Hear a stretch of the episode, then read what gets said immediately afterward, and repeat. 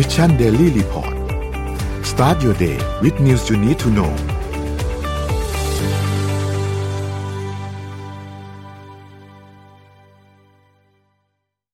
สวัสดีครับยินดีต้อนรับเข้าสู่ Mission Daily Report ประจำวันที่ อ่า เข้าเดือนใหม่ไปเลยแป๊บนึงหนึ่งพฤศจิกายน 2565 นะครับ วันนี้คุณอยู่กับพวกเราสามคนตอน7โมงถึง8โมงเช้า สวัสดีพี่เอ็มสวัสดีพี่ออมครับ สวัสดีค่ะ ครับ วันนี้วันวันนี้วัน อังคารนะครับอังคารเดี๋ยวเราค่ะค่อยๆอัปเดตเรื่องราวต่างๆกันนะครับ เมื่อวานนี้มีข่าวใหญ่เกิดขึ้นหลายอัน แต่ว่าเดี๋ยวเราค่อย ๆ ไปกันทีละอันช้าๆนะครับ ไม่ต้องห่วงนะครับ แล้วก็วันนี้เนี่ยขึ้นเดือนใหม่ด้วยนะครับ แป๊บๆเดือนสิบเอ็ดแล้วนะครับ เดือนหน้าเป็นเดือนสุดท้ายของปีแล้วนะครับ ยังไม่ได้ทำอะไรก็อย่าลืมรีบทำกันนะครับ ลองหยิบ New Year Resolution มารีวิวกันนิดนึงว่า เอ๊ะเป้าหมายปีนี้ทำอะไรไปแล้วบ้างนะครับ หรือยังไม่ได้ทำอะไรเลยนะครับ ก็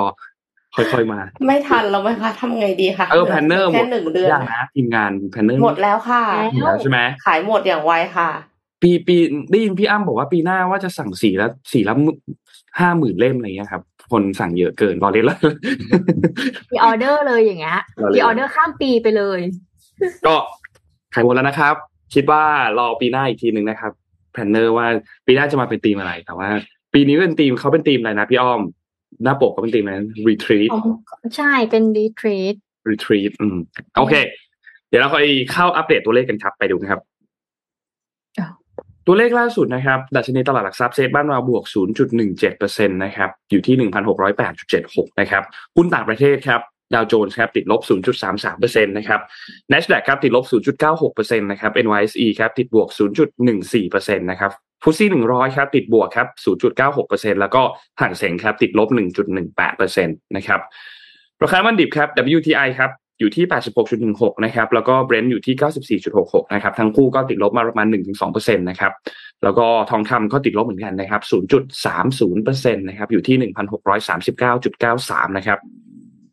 ส่วนคริปโตเคอเรนซีนะครับก็ไม่ได้มีการขยับตัวเยอะมากมีบางตัวที่บวกเยอะกว่าเพื่อนประมาณ4%นะครับแต่ว่าโดยภาพรวมแล้วก็อยู่ใกล้ๆจุดเดิมนะครับบิตคอยก็อยู่ประมาณ 20,000นะครับอีเทเรียมประมาณ1,500ถึง1,600นะครับ Binance ครับอยู่ที่ 320นะครับแล้วก็ Solana 33 Bitcoin Coin อยู่ที่ 1.19นะครับก็ไม่ได้มีการขยับตัวเยอะมากนะครับอะประมาณนี้ครับสำหรับเรื่องของออตัวเลขทั้งหมดครับ ค่ะ เมื่อวานเนี้ยค่ะ พี่ปิ๊กเขาพูดถึง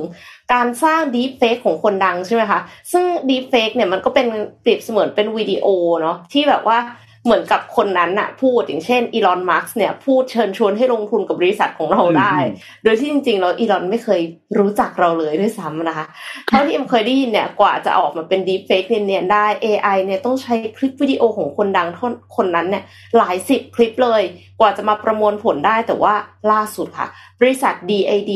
ผู้ให้บริการด้านเทคโนโลยีที่เกี่ยวข้องกับปัญญาประดิษฐ์เนี่ยได้เปิดตัวแพลตฟอร์มใหม่ชื่อว่า Creative Reality Studio ค่ะ ซึ่ง Creative Reality Studio เนี่ยช่วยสร้างคลิปวิดีโอจากที่จากรูปถ่ายหมายความว่าสมมติว่าแคปจอแล้วเอาหน้าอ้อมไปอะค่ะ แล้วก็ให้อ้อมเหมือนพูดแบบสมมติว่าให้อ้อมพูดในนามเคเรวีซ่าอย่างเงี้ยได้เลยนะ คืออืมแค่รูปนะ แค่รูปรูปเดียว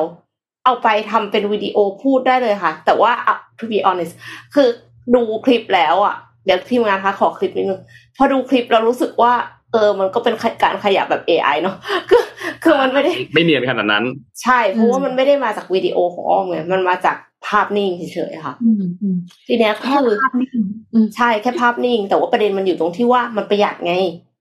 อ่าแทนที่จะมี production ใช่ปะคือแทนที่บอกว่าปกติต้องออกกองมี production เพื่อที่จะมาถ่ายใช่ไหมคะหรือว่าถ้าสมมติว่าถ่ายเองเนี่ย ถ้าอุปกรณ์ไม่พร้อม มันก็ไม่ได้ใช่ไหมหรือว่าบางคนอาจจะ ก็อยากจ้างคนดังอะไรเงี้ย แต่ว่ามันคนดังก็แบบแพงไม่สะดวกอะให้รูปไปละกัน แล้วเธอก็ไปจัดการเองเลยนะคะเออ มันก็คือเพื่อลดต้นทุนและลดความยุ่งยากในการสร้าง content นะคะในธุรกิจที่หลากหลาย เช่น หน่วยงานด้านการเรียนรู้และพัฒนา HR อะไรเงี้ย แล้วก็แบบนักการตลาดนักโฆษณาทีมขาย บุคคลทั่วไปเนี่ยก็สามารถสนใจทดลองใช้งานได้ที่เว็บของ DID ค่ะ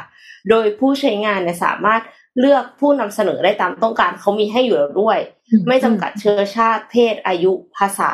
สำเนียงและน้ำเสียงของผู้นำเสนอค่ะ หรือว่าจะถ่ายใช้รูปถ่ายของตัวเองก็ได้ และสามารถเลือกบทสนทนาหรือการนำเสนอที่ยาวขึ้นได้ นอกจากนี้เนี่ยความหลากหลายของผู้นำเสนอทำให้สามารถเลือกใช้งานได้ตรงกับความต้องการ เกิดการมีส่วนร่วมมีปฏิสัมพันธ์ที่ดีกับองค์กรนะคะ แล้วที่สำคัญเลยคือ เทคโนโลยีเนี่ย ผู้พัฒนาเขาได้เพิ่มการป้องกันหลายอย่าง เพื่อที่จะให้มั่นใจว่าจะไม่ถูกไปใช้งานในทางที่ผิด และลดความกังวลใจเกี่ยวกับเรื่อง deepfake เนี่ย โดยหนึ่งเลยก็คือจะไม่อนุญาตให้ใช้ภาพคนดัง หรือบุคคลอื่น ๆ โดยไม่ได้รับอนุญาตค่ะอืมสองคือมีระบบคัดกรองคำสบถคำหยาบคายคำพูดเหยียดผิวด้วยสามคือห้ามไม่ใช่ใช้แพลตฟอร์มนี้ในการสร้างวิดีโอที่มีเนื้อหาทางการเมืองค่ะ อ้าวแต่ว่าอย่างนี้ยังชวนลงทุนได้อยู่ใช่ไหมนะสี่คือระบบการใช้งานของแพลตฟอร์มค่อนข้าง ก็เลยก็เลยทำให้ตอบโจทย์ภาคธุรกิจแล้วก็สามารถพัฒนาให้มีประสิทธิภาพมากขึ้นในอนาคตค่ะโอ้โหเออประหยัดประหยัดไปเยอะเลยนะประหยัดแล้วก็เราเราพอพอเรามาดูวิดีโอเราก็เห็นแล้วว่า อ๋อ ที่ AI นี่เนี่ยเหมือนฉีดโบท็อกซ์หน้านี่ มากคอแข็งมากเลยอะไรอย่างเงี้ยโอ้มันจะก็อย่างที่บเนีอยกนขึ้นมันยังดู ใช่มันมันยัจะงดูเนียนแบบขึ้นไม่ไม่ไม่ได้เหมือนเราขยับเองขนาดนั้นเพราะว่าเหมือนกล้ามเนื้อแต่ละมัดของเรามันไม่ได้ คือวิธีการขยับมันไม่เหมือนกันอะของแต่ละคนอะอืมมันมันไม่ใช่ว่าเหมือนกันเป๊ะๆเนาะแต่เพียงแค่ว่าอย่างน้อยอะ ก็คือมันง่ายอะ แล้วก็เป็นเทคโนโลยีใหม่ ในอนาคตมันก็คงเหมือนขึ้นค่ะ อ่า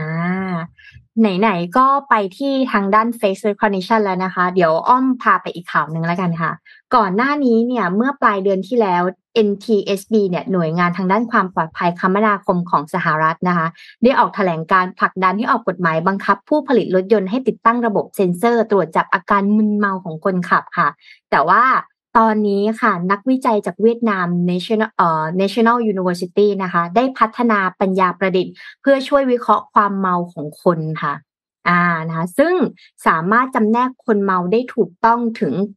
93%ค่ะ อืม ไม่ต้องเป่าแล้วหรอคะ ไม่ต้องเป่าแล้วค่ะ ไม่ต้องไม่ต้องมีตำรวจอยู่ในแต่ละโซนแล้วก็รถติดนะคะ ไม่ต้องเป่าแล้วนะคะโดยการใช้ AI นั่นเองนะคะ คราวนี้เนี่ยการวิเคราะห์ที่ว่านี้เดิมทีทีมวิจัยตั้งใจใช้วิเคราะห์ภาพคนโดยสังเกตภาพจากในตาค่ะ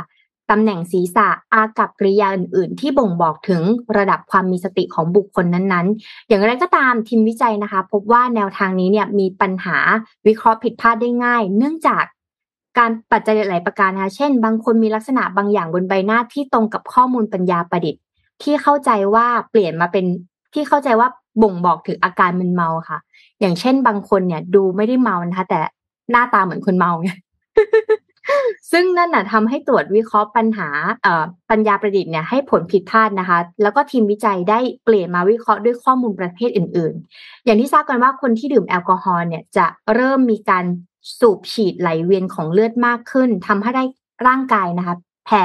ความร้อนออกมามากกว่าปกติ ทีมวิจัยจึงใช้เรื่องนี้มาเป็นตัววิเคราะห์ประเมินความเมาของคนค่ะ โดยการวิเคราะห์ภาพถ่ายความร้อนของตัวบุคคลแทนวิธีการเดิมๆนะคะ เป้าหมายของการวิจัยนี้นะคะ สร้างระบบที่สามารถช่วยเหลือการปฏิบัติงานของเจ้าหน้าที่ ในการตรวจสอบอาการเมานะของคนโดยป้องกันไม่ให้บุคคลดังกล่าวขับรถ หรือใช้เพื่อการคัดกรองคนตามจุดคัดแยกก่อนเข้าร่วมงาน หรือสถานที่หรือสถานที่บางแห่งนะคะ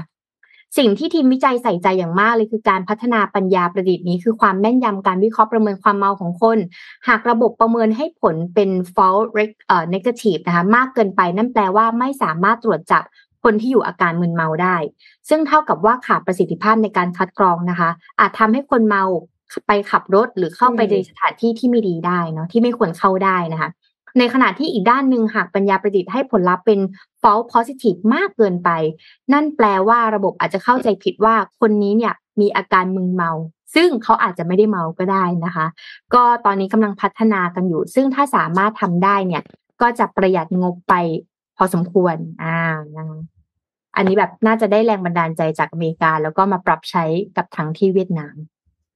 คือคือถ้าสมมตินึกสภาพว่ามันเป็นช่วงโควิดเนาะแล้วถ้าเราต้องไปเป่าอะเฮ้ยเราทำความสะอาดอันก่อนหน้ามาอย่างดีแล้วหรือยัง หรือว่ามันมีที่เสียบที่แบบว่าใช้เราทิ้งไหมอะไรเงี้ยใครจะไปกล้าเป่าต่อ ฉันก็ติดโควิดคนข้างหน้าหรือเปล่านะอะไรเงี้ยจริงอืจริงมอันนี้ก็คือบอกว่าใช้ AI มา ดูแทนแล้วกันว่า อันนี้คือง่วงหรือเมา ที่ขำคือก่อนหน้านี้เช็คแต่หน้า แล้วก็เช็คผิดเช็คถูกว่าคนนี้เมา เพราะบางคนนั่งเฉยๆก็หน้าเหมือนคนเมา ใช่ แบบบางคนบางคนนะบางคนที่คอแข็งมากๆดูไม่ออก เออเอออันนี้ดีมากที่ใช้การอุณหภูมิทางด้านร่างกาย แล้วก็สีผิวต่างๆ ความร้อนอย่างเงี้ยเออเอออันนี้ดี อันนี้ดี ดูดูจะมีปัจจัยอื่นๆมาช่วยแบบ มาช่วยเดามากขึ้นเนาะเออแต่ใช่คำว่าเดาไม่ดีเลย เออ นั่นน่ะมาสิช่วยวิเคราะห์ละกัน คาดการณ์คาดการณ์อืมอืมมีปัจจัยอื่นมาช่วยแต่นี้ต่อไปไม่ไม่มีป้อมแล้ว ไม่มีป้อมแล้ว แล้วก็รถจะไม่ติดแล้วใช่ไหมอ๋อเวลาตั้งด่านน่ะตั้งด่านตรวจแอลกอฮอล์อะอู้ยาวมาก จริงครับ จริงครับซอยบ้านนนท์นี่โดนประจำเลยสมัยก่อนหมายถึงว่านนท์นี่โดนประจำเลยเหรอคะนนท์ไม่เคยโดนเลยรู้ป่ะแบบอ๋อโดนเคยโดนครั้งเดียว เพราะว่าอืมเพราะว่าขับรถให้แล้วเพื่อนในรถอีกสามคนในรถอะเมาหมดเลย มีนนท์ไม่เมาคนเดียวเพราะนนท์ไม่ได้ดื่มไงอืมม อันนั้นอะอันนั้นอะโดน เพราะว่าเขาเห็นเพื่อนเมา ก็เลยแบบอืมทีนี้ไม่รอดหรอกพออืมเป่าก็ไม่ขึ้นอ่าโอเคก็ไป แต่ว่าส่วนใหญ่จะหลังบ้านเนี่ยจะต้องผ่านด่านตลอดแต่ก็ไม่เคยโดนเรียกนะเพราะนนท์นนท์จะเปิดไฟรถอะเปิดไฟ เปิดไฟ เปิดหน้าต่างรอล่วงหน้าเลยอ๋ออันนี้คือเป็นทริคเหรอเนี่ยไม่รู้ว่าเป็นทริคไหมแต่ว่าเราก็ไม่มีอะไรจะปิดบังไงหมายถึงไม่ว่าเราไม่อยากเป่าไงเพราะเรากลัวติดโควิดด้วย เราก็เลยเปิดไฟแล้วเราก็เปิดหน้าต่างให้เขาเห็นเลยว่า ไม่มีอะไร จะเอาอะไรล่ะ จะดูอะไรอะไรเงี้ย เปิดหน้าต่างให้เห็นไปเลยอะไรเงี้ยแล้วเขาก็แบบมาเห็นเรา นี่นะเขาก็ผ่านไปมั้งไม่รู้ว่าเป็นทริคไหมแต่ว่าเราทำจนแบบเป็นปกติในชีวิตเรา ทีนี้พี่เอ็มพี่อ้อมข่าวมันเยอะมากเลยวันเนี้ยอืมมันมีหลายเรื่องมากเลยที่เราค่ะต้องไปคุยกันทีละเรื่อง ไปรัสเซียยูเครนก่อนเลยไหมคะ อ่าได้ครับ ที่รัสเซียยูเครนจริงๆต้องบอกว่ามีหลายเรื่องพอสมควรนะครับสำหรับข่าวที่รัสเซียกับยูเครนเราเนอะค่อย ๆ พากันไปทีละเรื่อง เรื่องแรกก่อนครับ เรื่องแรกเนี่ยคือมีสื่อครับรายงานเมื่อวานนี้วันที่ 31 ตุลาคมเลยนะครับ รายงานว่าทางด้านกองทัพของรัสเซียเนี่ยมีการ ยิงขีปนาวุธครับ ซึ่งต้องบอกว่าในช่วงสองสัปดาห์ที่ผ่านมา ถ้าเราได้ตามข่าวสถานการณ์ของรัสเซียกับยูเครนเนี่ยเราจะเห็นแล้วว่า เอ๊ะ เขาเริ่มมีทางรัสเซียเนี่ยมีการพยายามที่จะโจมตีในระบบพวก infrastructure พวกโครงสร้างพื้นฐานต่างๆ โดยเฉพาะอย่างยิ่งที่เกี่ยวข้องกับไฟฟ้า เกี่ยวข้องกับน้ำประปา พยายามโจมตี 2 จุดนี้มากๆเลยนะครับ ซึ่งเมื่อวานนี้เนี่ยในช่วงเช้าของวันที่ 31 ตุลาคมเนี่ยนะครับในกรุงเคียฟ แล้วก็ในหลาย ๆ เมืองทางตะวันออกเฉียงเหนือ แล้วก็ทางตอนใต้ของยูเครนเนี่ยนะครับ ถูกโจมตีครับโดยขีปนาวุธครับ ก็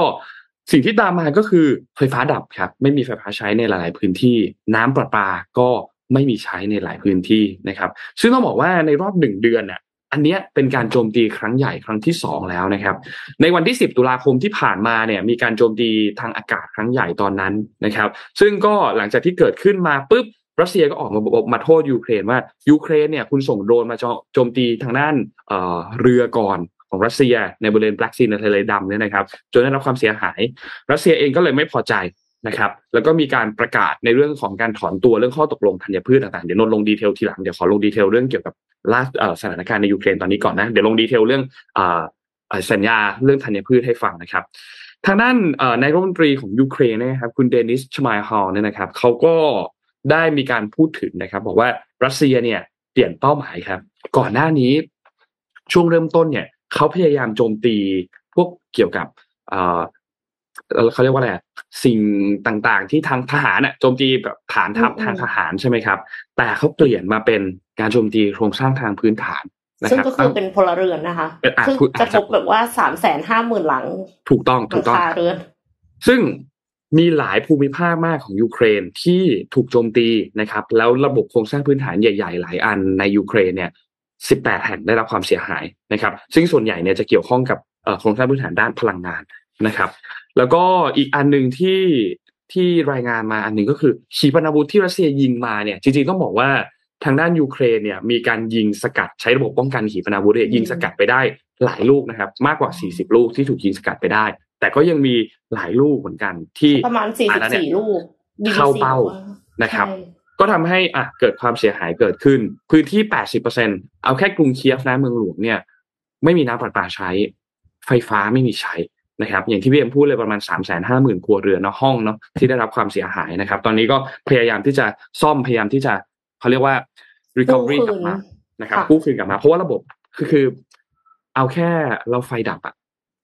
แป๊บเดียวอะบ้านเราไฟดับอะไฟดัเราบยังทรห้าชั่วมานโมงเลยนะสมมติว่าใช่ห้าชั่วโมงนั้นเป็นห้าชั่วโมงที่คุณอยู่บ้านอะไม่ได้อยู่ข้างนอกอะแค่นั้นคุณก็รู้สึกว่ามันแบบโหชีวิตใช้ยากแล้ว เพราะว่าถ้าบ้านคุณสูงสูง การที่ไฟดับหมายความว่าข้างบนก็ใช้น้ำไม่ได้นะครับ เพราะว่าปั๊มน้ำไม่ทำงาน แค่นี้เราก็รู้สึกว่าบางทีก็ใช้ชีวิตค่อนข้างยากแล้วการที่จะทำอะไรใช่ไหมครับแต่เนี่ยคือมันถูกทำลายระบบโครงสร้างพื้นฐานไป เพราะฉะนั้นถ้าเรามองในมุมของคนที่อยู่อาศัยในยูเครนตอนนี้เนี่ยต้องบอกว่าได้รับผลกระทบกันค่อนข้างเยอะนะครับ ทีนี้อีกเรื่องหนึ่งนะครับที่ที่อยากจะเล่าให้ทุกท่านฟังก็คือ เรื่องของการถอนในเรื่องเขาเรียกว่าอะไรอะเอ่อ ตัวข้อตกลงธัญพืชนะครับ คือมันเกิดขึ้นอย่างนี้ครับ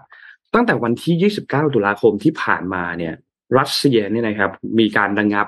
การเข้าร่วมในข้อตกลงการส่งออกธัญพืชกับยูเครน ซึ่งมันเป็นมันเป็นดีลที่เกิดขึ้นโดยมีคนกลางเนี่ยคือสหประชาชาตินะครับ เป็นคนกลางระหว่างยูเครนแล้วก็รัสเซียนะครับ แต่ว่าหลังจากที่เกิดเหตุบริเวณที่การโจมตีของโดรน บริเวณเมืองเซวาสโตโพลเนี่ยนะครับ ที่อยู่ในไครเมียเนี่ยนะครับ ซึ่งแน่นอนว่าทางกรุงมอสโกเองก็โทษว่าเป็นฝีมือของกรุงเคียฟนะครับ ของรัฐบาลเคียฟนะครับ ซึ่งก็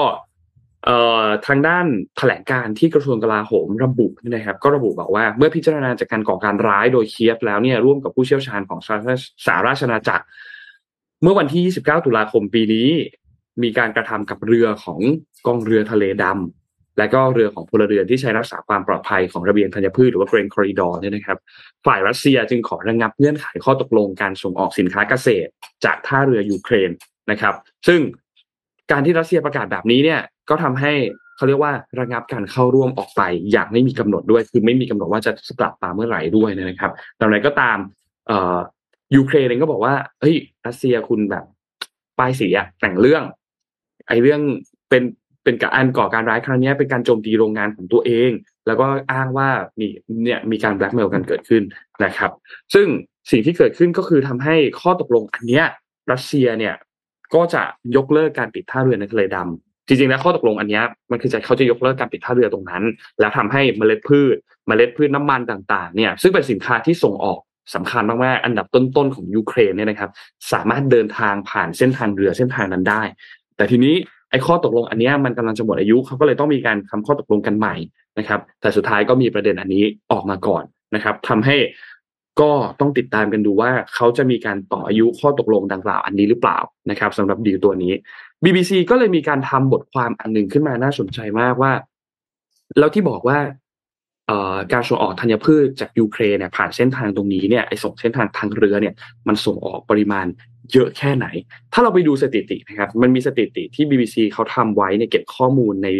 ในปี 2019เนี่ยนะครับ ระบุเนี่ยนะครับ บอกว่าธัญพืชเนี่ยอาหารเนี่ยพวกนี้นะครับ มากกว่า 9.3 ล้านตันนะครับ ที่ส่งออกจากท่าเรือต่างๆ ของบริเวณยูเครนเนี่ยไม่ว่าจะเป็นพวกข้าวโพดข้าวสาลีน้ำมันดอกทานตะวันต่างๆเนี่ยนะครับ ส่งออกมาจากพื้นที่บริเวณตรงนี้เยอะมากนะครับ ส่วนใหญ่เนี่ยจะเป็น sunflower oil ก็คือน้ำมัน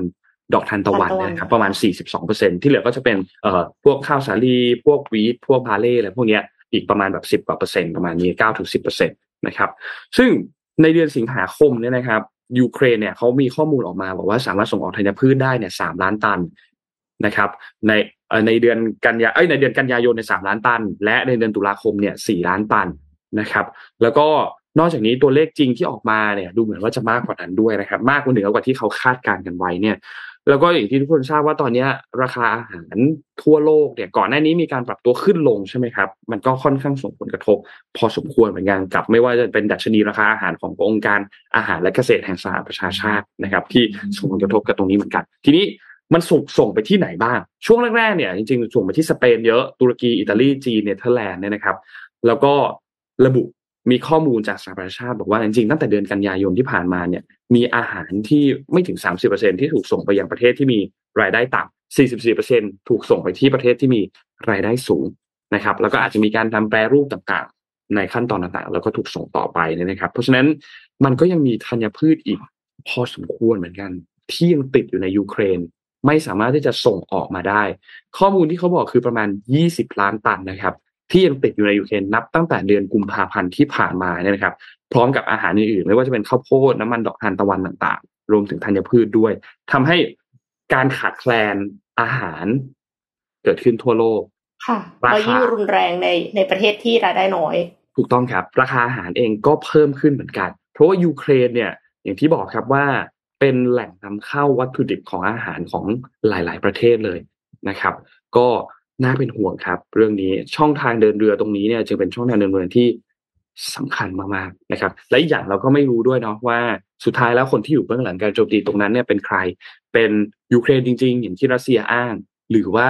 รัสเซียโจมตีตัวเองอย่างที่ยูเครนอ้างนะครับ เราก็ยังไม่มีการทราบเหมือนกัน แต่ว่าอย่างน้อยเนี่ย สิ่งที่เราทราบตอนนี้ก็คือเส้นทางตรงนั้นน่ะกำลังมีปัญหา ไม่สามารถที่จะส่งออกไปได้นะครับ คือ รัสเซียเขาก็หวังว่ายูเครนจะยอมอ่อนข้อเนาะแล้วก็แบบเหมือนกับว่าถ้าอย่างนั้นก็ทำยังไงก็ได้ให้รัสเซียหยุดยิงให้ให้รัสเซียหยุดโจมตียูเครนอะไรเงี้ยแต่ว่าก็ดูเหมือนกับประธานาธิบดี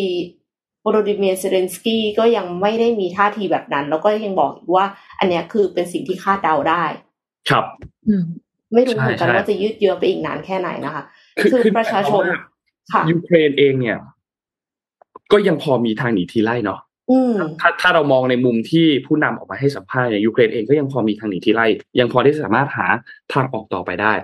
รัสเซียเองก็พยายามที่จะบีบให้มากที่สุดในหลาย ๆ ช่องทาง บีบการส่งออกไม่ให้ส่งออกในเส้นทางปกติได้ บีบในเรื่องของการโจมตีระบบอินฟราสตรักเจอร์ไม่ว่าจะเป็นไฟฟ้าน้ำประปาเวลาเวลาถูกโจมตีแบบนี้เนี่ยคนที่ คนคนที่ได้รับผลกระทบเยอะคือพลเรือนถูกไหมครับ ใช่ค่ะพอพอพอพลเรือนได้รับผลกระทบเยอะเนี่ยเอ่อสิ่งที่แรงกดดันเหมือนถูกบีบให้ยอมแพ้ครับการการถูกบีบให้ยอมแพ้ในที่นี้ก็คือ สมมุติว่าพลเรือนยอมแพ้แล้ว แต่ผู้นำเนี่ยไม่ยอมแพ้พลเรือนเนี่ยจะเป็นการเหมือนกดดันในประเทศตัวเองด้วยกดดันกันในตัวเองด้วยว่า อะเฮ้ยเราเขาทำกับเราอย่างนี้บีบเรามากขนาดนั้นเนี่ย เราไม่มีทางเลือก เรายอมแพ้ไหมอย่างน้อยเราจะได้ไม่โจนโจมตีไม่มากกว่านี้ ทุกอย่างจะได้ฟื้นฟูกลับมาฟื้นฟูนู่นนี่ต่าง ๆ อันนี้ก็เป็นในในการบีบอีกทางหนึ่ง ซึ่งอาจจะมองว่ารัสเซียพยายามที่จะทำแบบนั้นเพื่อที่จะพูดอย่างที่พีเอ็มพูดคือกดให้ยอมอะ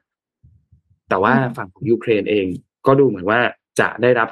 การสนับสนุนจากชาติตะวันตกด้วยเหมือนกัน แต่ต้องบอกว่ารัสเซียเองก็หวังว่าถ้าสงครามมันยืดเยื้อต่อไปเรื่อยๆต่อไปเรื่อยๆเนี่ยการสนับสนุนจากชาติตะวันตกเองก็จะอ่อนกำลังลง น้อยลงไปด้วยเหมือนกันนะครับ เพราะฉะนั้นเป้าหมายของรัสเซียตอนนี้เลยเนี่ยหนึ่งนะครับ ชาติตะวันตกที่พยายามส่งอาวุธให้ยูเครน รัสเซียต้องพยายามหยุดเรื่องนี้พูดง่ายก็คือทำให้ยูเครนสามารถป้องกันตัวเองได้ยากขึ้นนะครับ การต้านทานในการบุกของรัสเซียเนี่ยจะทำได้ยากขึ้นนะครับ นี่คือสิ่งเป้านี่คือเป้าหมายของยูเครนที่ทางด้าน BBC มีการเป้าหมายของรัสเซียที่ต้องการของรัสเซียของรัสเซียของรัสเซียนะครับ ไม่ใช่ของยูเครนเป็นการวิเคราะห์กันนะครับ ก็ประมาณนี้ครับสำหรับสถานการณ์ล่าสุดตอนนี้ครับ รอดูครับว่าว่าจะจะเป็นอย่างไรต่อนนมัน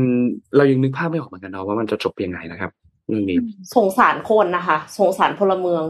ใช่ครับ คือกลายเป็นว่ามีมีภาพที่เขาก็ต้องออกมาอยู่ในสถานีรถไฟใต้ดินอะไรเงี้ยเพราะว่าเขาบ้านอยู่ไม่ได้จะให้ทำยังไงอะถูกอพยพอพยพคนคนหลักแสนนะครับ ที่ที่ต้องอพยพประมาณ โอเค ไปต่อกันที่ข่าวเรื่องของพลังงาน แต่ว่าไม่ใช่พลังงานในบ้าน แต่เป็นพลังงานในรถมอเตอร์ไซค์ค่ะ Honda เนี่ยเขาเพิ่งเปิดตัว Power Pack Exchanger E ค่ะ ซึ่งเป็นสถานีเปลี่ยนแบตเตอรี่สำหรับรถจักรยานยนต์ไฟฟ้าค่ะ อ่า อันนี้ไม่ใช่รถยนต์เนาะ อันนี้คือรถจักรยานยนต์ไฟฟ้า พร้อมให้บริการแก่ผู้ใช้ในโตเกียวแล้วค่ะ Power Pack Exchanger E เนี่ย เป็น ตู้ชาร์จแบตเตอรี่พร้อมหน่วยควบคุมและหน้าจอ รองรับการสั่งงานจากผู้ใช้แล้วก็แสดงผลค่ะ ตัวตู้เนี่ยสามารถชาร์จแบตเตอรี่ของ Honda ได้พร้อมกันราว 12 ลูกนะคะ และมีระบบระบายความร้อนเพื่อเพิ่มอายุการใช้งานของแบตเตอรี่ ขนาดของสถานีแบตเตอรี่เนี่ยใกล้เคียงกับตู้ขายสินค้าอัตโนมัติเท่านั้นเองค่ะ เพื่อที่จะสามารถนำไปติดตั้งสะดวกในหลายพื้นที่ การใช้งานก็คือผู้ใช้เพียงถอดแบตเตอรี่จากจักรยานยนต์ไฟฟ้าของตัวเองที่กำลังจะหมดไฟนะคะ อันนี้คือจักรยานนะคะ ไม่ใช่คนนะ burnout นี่อาจจะทำอย่างนั้นไม่ได้นะคะพอถอดถอดแบตเตอรี่ออกมา เสร็จแล้วก็ไปเสียบในตู้แล้วมันก็จะชาร์จไฟอัตโนมัติค่ะ ส่วนการนำเอาแบตเตอรี่ลูกใหม่ออกจากตู้เนี่ยก็คือต้องยืนยันตัวตนที่ตู้ก่อน ยืนยันตัวตนก็คือใช้บัตร IC card IC card ที่ว่าเนี่ย คือเป็นบัตรที่ Honda เขาจะออกให้เมื่อสมัครสมาชิกค่ะ หลังจากนั้นเนี่ยตู้ power pack exchanger ก็คือจะถ้ายืนยันแล้วเนาะก็จะดีดแบตเตอรี่ลูกที่ได้รับการชาร์จไฟจนเต็มออกมา ก็ผู้ใช้ก็ดึงแบตเตอรี่ออกแล้วก็เอาไปใส่ในมอเตอร์ไซค์ตัวเองเพื่อใช้งานได้เลยค่ะ ตู้แบตเตอรี่ของ Honda เนี่ยเขาก็จะมีฟีเจอร์แสดงตำแหน่งแบตเตอรี่ที่ไฟเต็มแล้ว แล้วก็ใน IC card ที่บอกว่าให้ยืนยันตัวตนเนี่ย มันจะ personalize ประสบการณ์ของเราเลยนะ คือ IC card จะระบุข้อมูลจำเพาะของผู้ใช้ว่ายานพาหนะที่ลงทะเบียนเนี่ย เป็นแบตเตอรี่ต้องใช้กี่ลูก แล้วต่อวงจรไฟฟ้าแบบขนานหรือแบบอนุกรม แล้วก็ตู้จะประมวลผลเพื่อที่จะเลือกแบตเตอรี่ที่ทำการชาร์จไฟแล้วได้อย่างเหมาะสมกับผู้ใช้แต่ละรายค่ะ Honda เนี่ย จะบริหารจัดการสถานีเปลี่ยนแบตเตอรี่แต่ละแห่งในเครือข่าย ผ่านการประมวลผลข้อมูลบนคลาวด์ของ Honda เอง เพื่อติดตามสถานะการทำงานของสถานีเปลี่ยนแต่ละจุด ไม่ว่าจะเป็นจำนวนแบตที่เหลืออยู่ณสถานี สถานะการทำงานของระบบชาร์จไฟ แล้ว Honda เนี่ยเขาก็ระบุว่าการทำงานของสถานีแบตเตอรี่เนี่ยสามารถให้บริการได้แม้ตอนที่ไฟดับอืมไฟดับยังให้บริการได้เลยนะ สุดยอดเลย ตู้ power pack exchanger e เนี่ย เลือกดึงเอาพลังงานไฟฟ้าจากแบตเตอรี่บางส่วนที่คาอยู่ในตู้ชาร์จ มาชาร์จตัวเองค่ะ คือ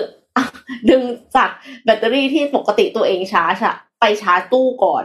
เพื่อที่จะใช้งานได้ แล้วก็ผู้ที่สมัครบริการเช่าใช้แบตเตอรี่ MPPE เนี่ยก็คือจะสามารถค้นหาตำแหน่งของสถานี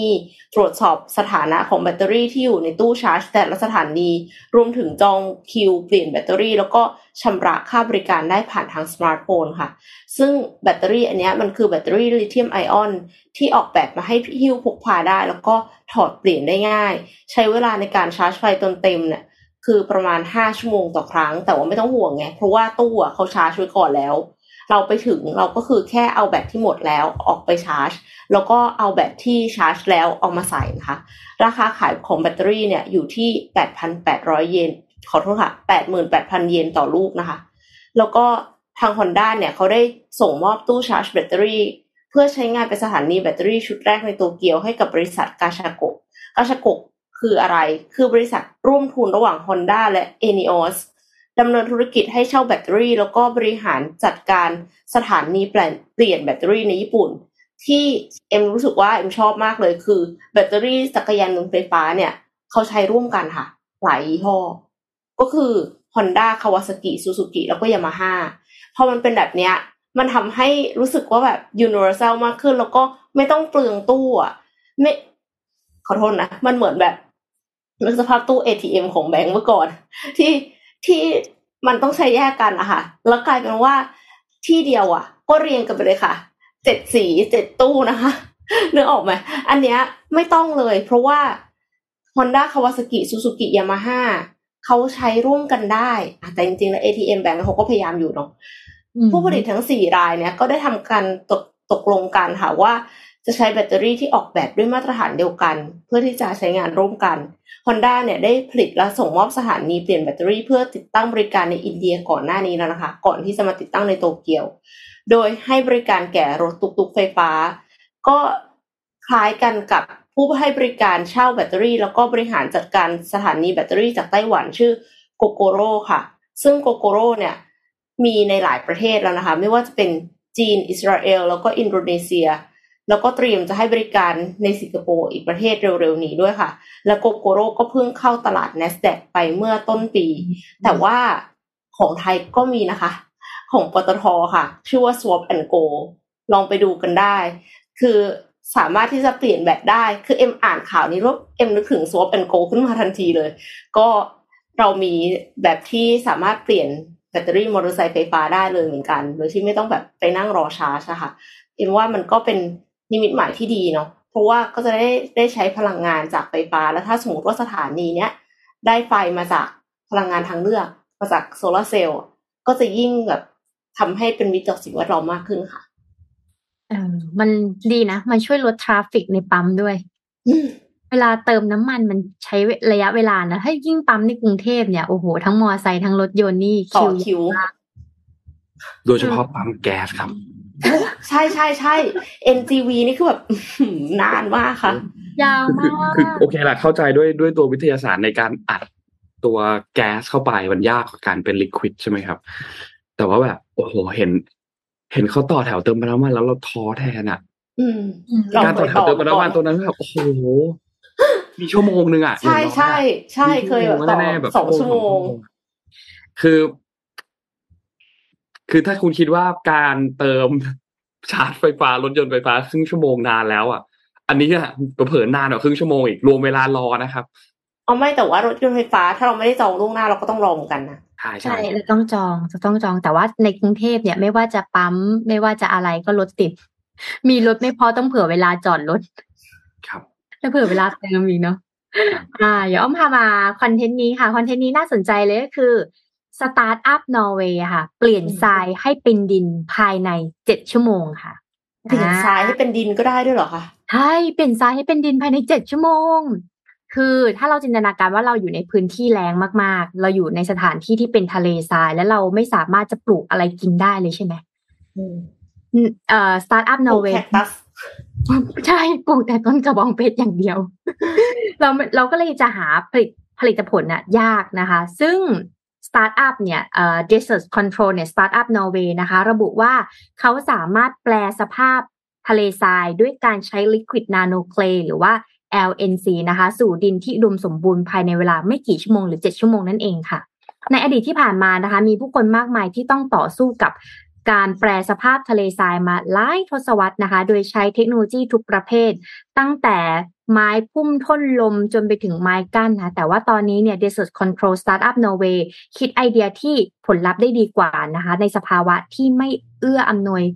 ความสะดวกต่างๆ นะ และก็สามารถทำได้ภายใน 7 ชั่วโมงนะคะ เรื่องนี้เนี่ยถูกคิดค้นโดยคริสเตียนโอลิเซนนะคะ นักวิทยาศาสตร์ชาวนอร์เวย์ ในปี 2000 โดย Liquid Nano Clay เนี่ยเป็นความลับเบื้องหลังความสำเร็จอันน่าทึ่งของสตาร์ทอัพตัวนี้นะคะแล้วก็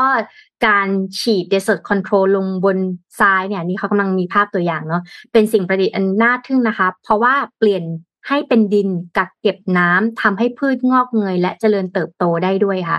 แน่นอนว่าการเกษตรกรนะคะปกติแล้วเขาจะใช้ดินเหนียวเพื่อเพิ่มความอุดมสมบูรณ์ของดินนะคะ แต่ว่าการที่เราจะใช้ ดินดินได้เนี่ย มันจะต้องมีอุณหภูมิของน้ำและความชื้นระดับหนึ่งนะคะ ซึ่งแต่การใช้ดินเหนียวเนี่ยมันจะมีน้ำหนักมากเกินไป อาจจะเกิดความลำบาก และใช้ระยะเวลานานในการขนส่งนะแต่ว่า Desert Control เนี่ยสามารถเอาชนะอุปสรรคนี้ได้นะคะสำหรับ Liquid Nano Clay เนี่ยฟังดูแล้วมันแท้จริงๆแล้วเนี่ยมันทำมาจากน้ำค่ะ และดินเหนียวโดยโดยการที่เขาเนี่ยเอาน้ำบางอย่างเนี่ยพ่นเข้าไปบนพื้นทราย ให้ น้ำอันนี้เนี่ยซึมผ่านชั้นบนสุดไม่ถึงกี่สิบเซนติเมตรนะคะ ซึ่งมันก็จะกลายเป็นดินเหนียวเกาะกับอนุภาคทรายนะแล้วก็ตัวเป็นดินที่กักเก็บความชื้นได้ แม้จะอยู่ในพื้นที่ที่ที่ไม่มีความอุดมสมบูรณ์นะคะแต่ว่าก็สามารถทำได้ด้วยเหมือนกันนะ ซึ่งตอนนี้เนี่ยสตาร์ทอัพ Desert Control เนี่ยได้มีเป้าหมายที่จะไปสตาร์ทอยู่ที่ UAE ค่ะเข้าใจเลือกประเทศ เพราะว่าเป็นตลาดที่มีความมั่งคั่งมากอย่างเช่นดูไบนะทะเลทรายนะ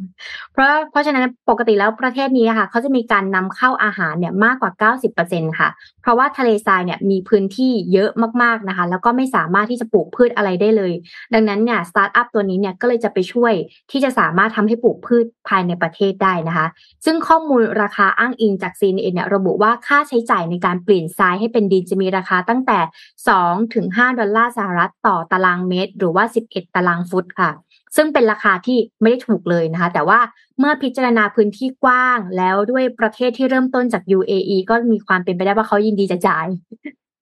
นะคะเพื่อให้โครงการเกษตรแบบมีความอุดมสมบูรณ์นะคะ แล้วก็ถ้าเกิดทำไปเรื่อยๆ ค่าใช้จ่ายมันก็อาจจะถูกลงนะคะก็ดีนะ ไอเดียดีนะสนใจมากค่ะ ยูนิคมาก เพราะว่าคือพอแบบมีการตัดไม้ทำลายป่าไปเยอะอะ คือจากดินมันจะกลายเป็นทรายหรือเปล่า คือ เพราะว่าเพราะว่าเหมือนมันมันไม่มีอะไรปกคลุมอะค่ะ อย่างเช่นที่แบบป่าเมซอนอะที่โดนตัดไม้ทำลายป่าไปเยอะมากเลยอะไม่รู้เหมือนกันว่าในที่สุดจะฟื้นฟูยังไง ถ้ามีเทคโนโลยีที่ทำให้ทรายกลับมาเป็นดินได้เนี่ย ก็น่าจะช่วยเพิ่มโอกาส คือปลูกต้นไม้ได้มากขึ้นพอปลูกต้นไม้ได้มากขึ้นเป็นที่อยู่อาศัยของสัตว์ ก็จะทำให้ระบบนิเวศมันกลับมาสมบูรณ์ได้อีกครั้งหนึ่งครับ เจ๋งนะ ชอบมากเลยอะผมพามาดูเรื่องถัดมาครับ breaking news อีกแล้วใช่ไหมเบาเลย คือคือยังยังมันยังมีข่าวแบบเอ่อ breaking news เยอะมากเลยเมื่อวานเนี่ยเนาะพาไปดูเรื่องอุบัติเหตุที่เกิดขึ้นที่อินเดียนิดนึงครับค่ะเออเกิดเหตุสะพานที่เป็นสะพานแขวนถล่มเลยนะครับ ในรัฐคุด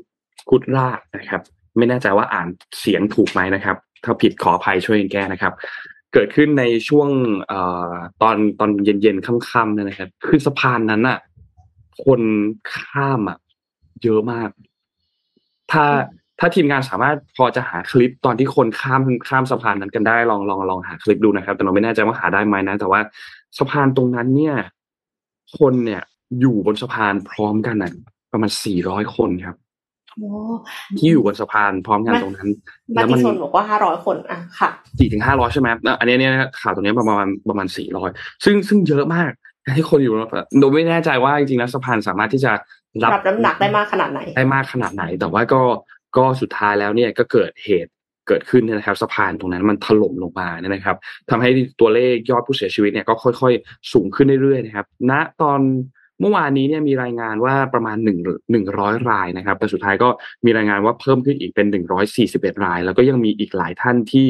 สูญหายนะครับ ซึ่งคาดว่ามีผู้เสียหายผู้สูญหายเนี่ยมากกว่าหนึ่งร้อยรายที่ติดอยู่ในบริเวณแม่น้ำต่างๆ คนก็พยายามที่จะมีการออมองหานะครับ คือเหตุเนี่ยเกิดตั้งแต่วันที่สามสิบนะครับ ตุลาคมตอนช่วงเย็นๆนะครับ ช่วงตอนนั้นที่เกิดเหตุเนี่ย คนก็อยู่ประมาณสี่ถึงห้าร้อยคน นะครับนักท่องเที่ยวเนี่ยไม่มากไม่น้อยกว่าหนึ่งร้อยห้าสิบคนนะครับ มีบางส่วนที่กำลังจะขึ้นไปตรงนั้นด้วยนะครับ ถ้าได้เห็นคลิปที่เผยแพร่บนโซเชียลมีเดียเนี่ยจะเห็นว่าคนเยอะมาก แล้วก็สะพานมันแกว่งไปแกว่งมาเยอะมาก จนหลายคนเนี่ยคือปกติเวลาเราข้ามสะพานแขวนอะบางทีเราจะถ้ามันเป็นคนไม่ได้เยอะมาก เราก็จะเดินเดินไปเลยใช่ไหมครับ ไม่ได้มีการจับตรงข้างๆมากใช่ไหมแต่เนี้ยคนต้องแบบจับสายเคเบิลที่มันอยู่ข้างๆ เพื่อที่อย่างน้อยก็คือส่งตัวให้อยู่ตรงนั้นไม่ให้ไม่ให้ตัวเองล้มลงไปแต่สุดท้ายเนี่ย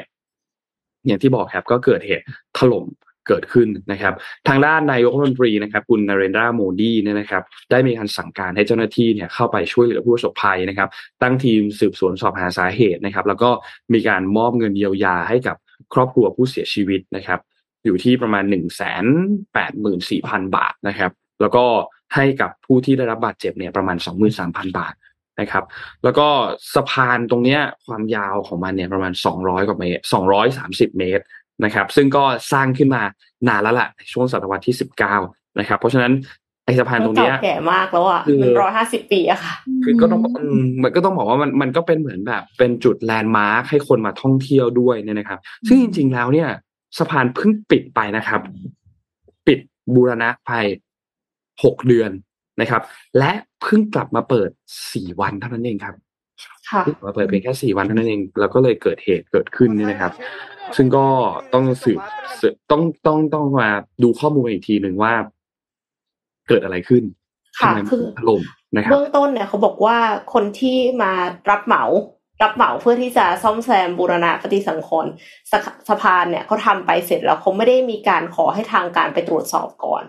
ก่อนที่จะเปิดใช้งานอีกครั้งหนึ่งก็เลยไม่แน่ใจว่าตอนที่ซ่อมไปอะ มันได้มาตรฐานหรือเปล่า แต่ถ้ามันไม่ได้มาตรฐานแล้วเปิด แล้วเสร็จแล้วไม่ได้มีการคุมอีกต่างหากว่าคนเข้าไปได้กี่คน จริง ๆ มันควรจะคุมได้ เพราะว่าไม่ได้ขึ้นฟรีนะคะสะพานอันเนี้ยคือต้องเสียเงินค่าตั๋ว 17 รูปี แล้วตอนที่คุณเก็บตั๋ว คุณก็ต้องรู้แล้วสิว่ามีคนที่อยู่บนสะพานนั้นนะกี่คน เพราะว่ามันนับได้ว่าออกมากี่คนด้วยถูกไหมคะ คือ เข้าทางออกทางหรือยังไงก็ตามเนี่ย มันก็นับได้ว่าขาหนึ่งคนออกไปเท่าไหร่ แล้วคนเข้าไปเท่าไหร่ เพราะฉะนั้นคือถ้าควบคุมกันอย่างรัดกุมเนี่ยเอ็มเชื่อว่าเหตุการณ์นี้ไม่น่าจะเกิดขึ้น คือหนึ่งเลยคือสะพานซ่อมได้มาตรฐานหรือเปล่าสองคือ capacity มีเท่าไหร่ แล้วคุณปล่อยคนเข้าไปเท่าไหร่ คือมันต่างจากเหตุการณ์อิตาลีนะ เพราะว่าอิตาลีน่ะคือมันเป็นพื้นที่เปิดเนาะทุกคนก็สามารถเข้าไปได้แล้วมันก็ไม่ได้เก็บตั๋วตรงนั้น คือ โอเคแหละ เข้าไปในแต่ละผับมันก็อีกเรื่องหนึ่งแต่ว่าซอยตรงนั้นนะคะเขาไม่ได้แบบมีที่กั้นว่า โอเค ทางเข้าทางออกนะเดินทางเดียวอะไรเงี้ยอืมแต่อันเนี้ยสะพานอะมันแคบอยู่แล้ว แล้วก็คือต้องเก็บตังค์อะเก็บตั๋ว มันก็ต้องนับได้สิทำไมถึงนับไม่ได้ ก็ค่ะขอแสดงความเสียใจด้วย แล้วก็หวังว่าจะไม่เกิดเหตุการณ์อย่างนี้กับบ้านเรานะคะ ใช่ แล้วแล้วเหตุการณ์ดันเกิดช่วงเย็นด้วยอะ ช่วงแบบกำลังจะทุ่มอะไรประมาณเนี้ยทำให้แบบ พอมันเกิดเหตุการณ์ปุ๊บการที่จะพยายามค้นหาทีมกู้ภัยพยายามจะเข้าไป มันก็ยิ่งทำงานยากขึ้นไปอีกนะครับ ซึ่งก็กลายเป็นว่านี่เป็นเหตุอุบัติเหตุที่คนเสียชีวิตเยอะนะครับแล้วเกิดขึ้นในช่วงไล่ไล่เรียกกันระหว่างเหตุการณ์ที่เกิดขึ้นที่เกาหลีใต้ด้วยนะครับ ก็น่าเป็นห่วงจริงๆตัวเลขที่เกาหลีใต้เนี่ย มีการรายงานเมื่อวานนี้เนี่ย เพิ่มเติมขึ้นมาเป็นหนึ่งร้อยห้าสิบสี่รายแล้วสำหรับตัวเลขผู้เสียชีวิต ในเหตุการณ์ที่ย่านอินแทวอนเนี่ยนะครับ มีคนไทยด้วยคนหนึ่งอืมมีคนไทยด้วยเป็นชาวต่างชาติทั้งหมดเนี่ยคือยี่สิบหกรายครับ จากหนึ่งร้อยห้าสิบสี่นะครับ ตัวอันนี้คือตัวเลขที่รายงานนะนะมาล่าสุดนี่ยนะครับ แต่ว่าต้องบอกว่ายังมีอีกหลายคนที่อาการเนี่ยยังเป็นอาการยังสาหัสอยู่นะครับมีพักรักษาตัวอยู่ที่โรงพยาบาลเนี่ยนะครับ แล้วก็มีอีกประมาณร้อยกว่าคนที่มีอาการบาดเจ็บเล็กน้อยไม่ได้เยอะมากนะครับ ซึ่งชาวต่างชาติที่เสียชีวิต อันนี้จากเหตุการณ์ของอิแทวอนเนี่ยนะครับ ก็มีจากหลายประเทศเลยนะครับ ไม่ว่าจะเป็น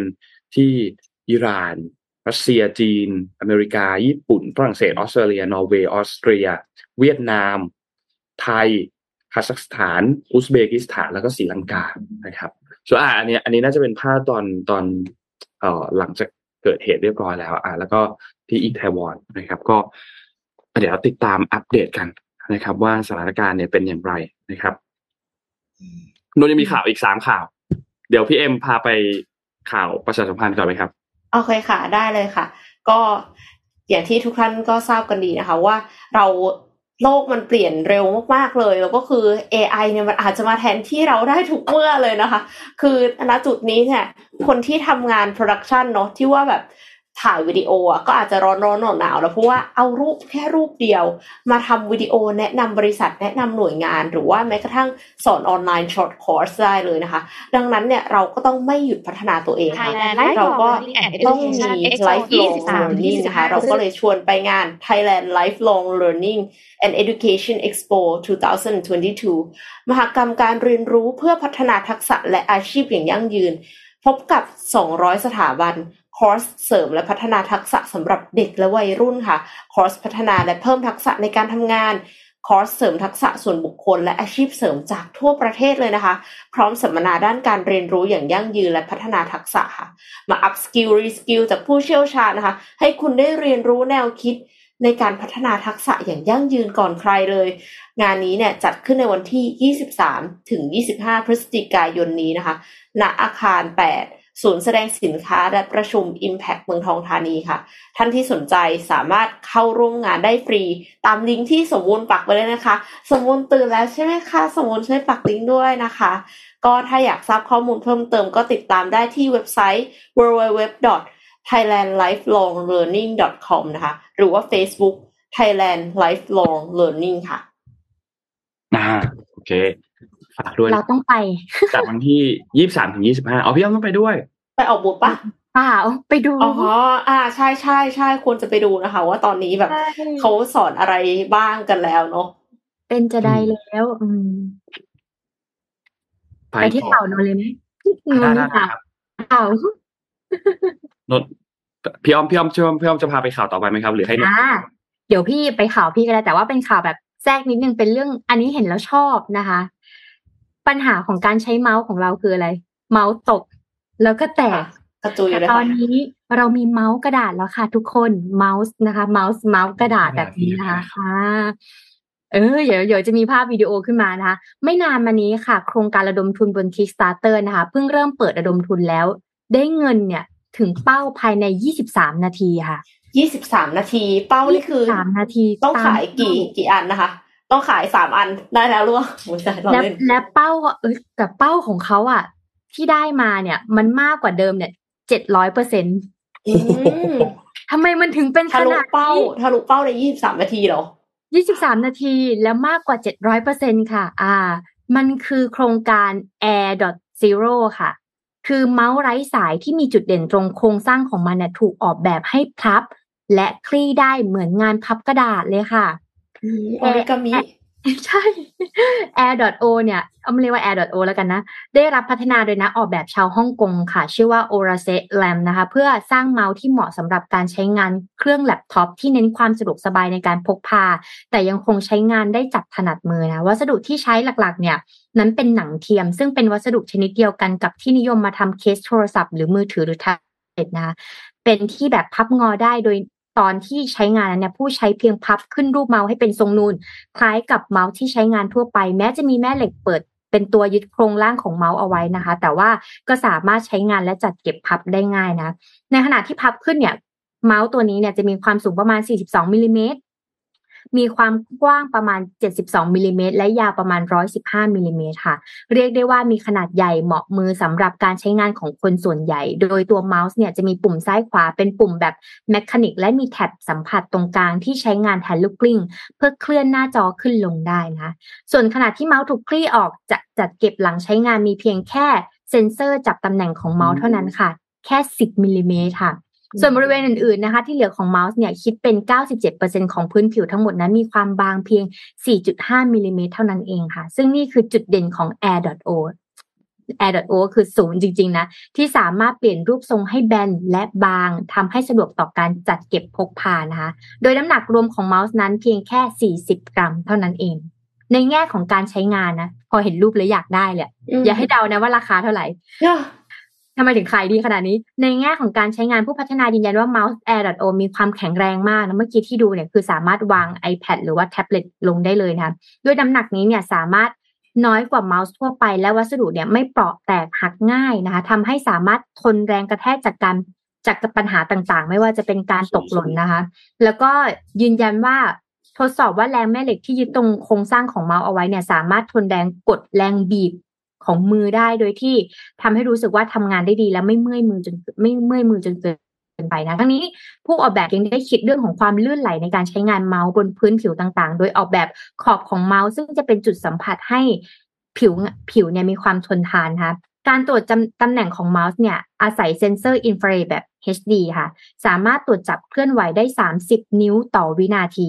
โดยมีระดับความละเอียดในการจับตำแหน่งเนี่ย CPI 4,000 นะคะ เป็นค่า CPI หรือว่าเขา per inch หมายถึงว่าค่าความละเอียดของเมาส์สามารถแบ่งเป็นระยะทาง 1 นิ้ว ซอยละเอียดได้เป็นกี่ส่วนบ้างนะคะ